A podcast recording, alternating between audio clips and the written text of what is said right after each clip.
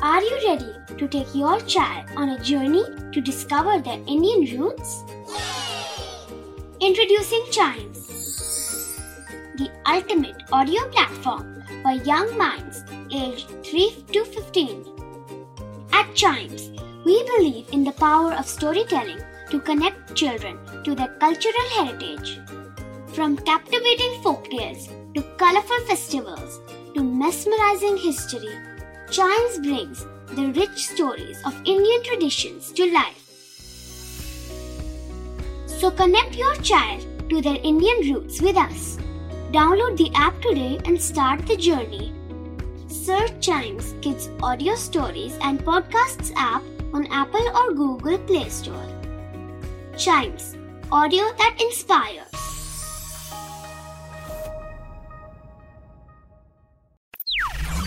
बच्चों के बहुत सारे सवाल। क्या है उनके जवाब? कभी सोचा है?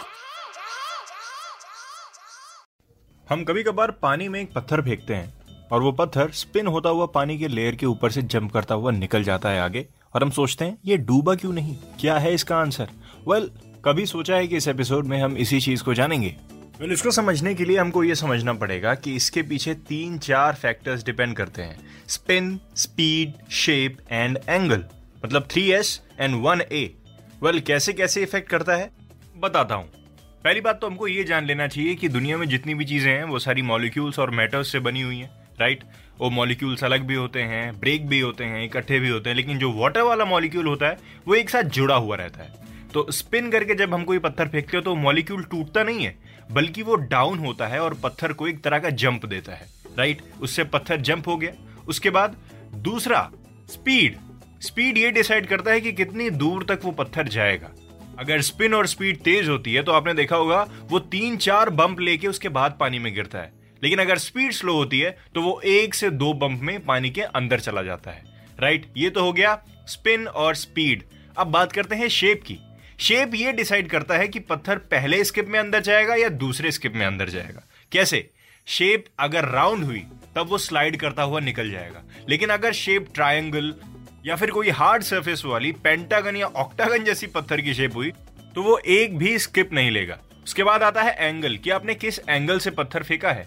अगर आपने हाथों को नीचे रख के, एकदम फ्लैट रख के पत्थर फेंका है, तभी वो जंप होएगा अदरवाइज़ वो जंप नहीं होएगा। क्योंकि जब हम पूरी एनर्जी के साथ पत्थर फेंकते हैं तो पानी क्या करता है? हमारी दी हुई एनर्जी को आगे स्प्रेड कर देता है इधर उधर पहुँचा देता है। So it can go back to having a still flat surface that's why speed shape angle और स्पिन डिपेंड करती है कि पत्थर कितना तेज और कितना जल्दी पानी में जाएगा।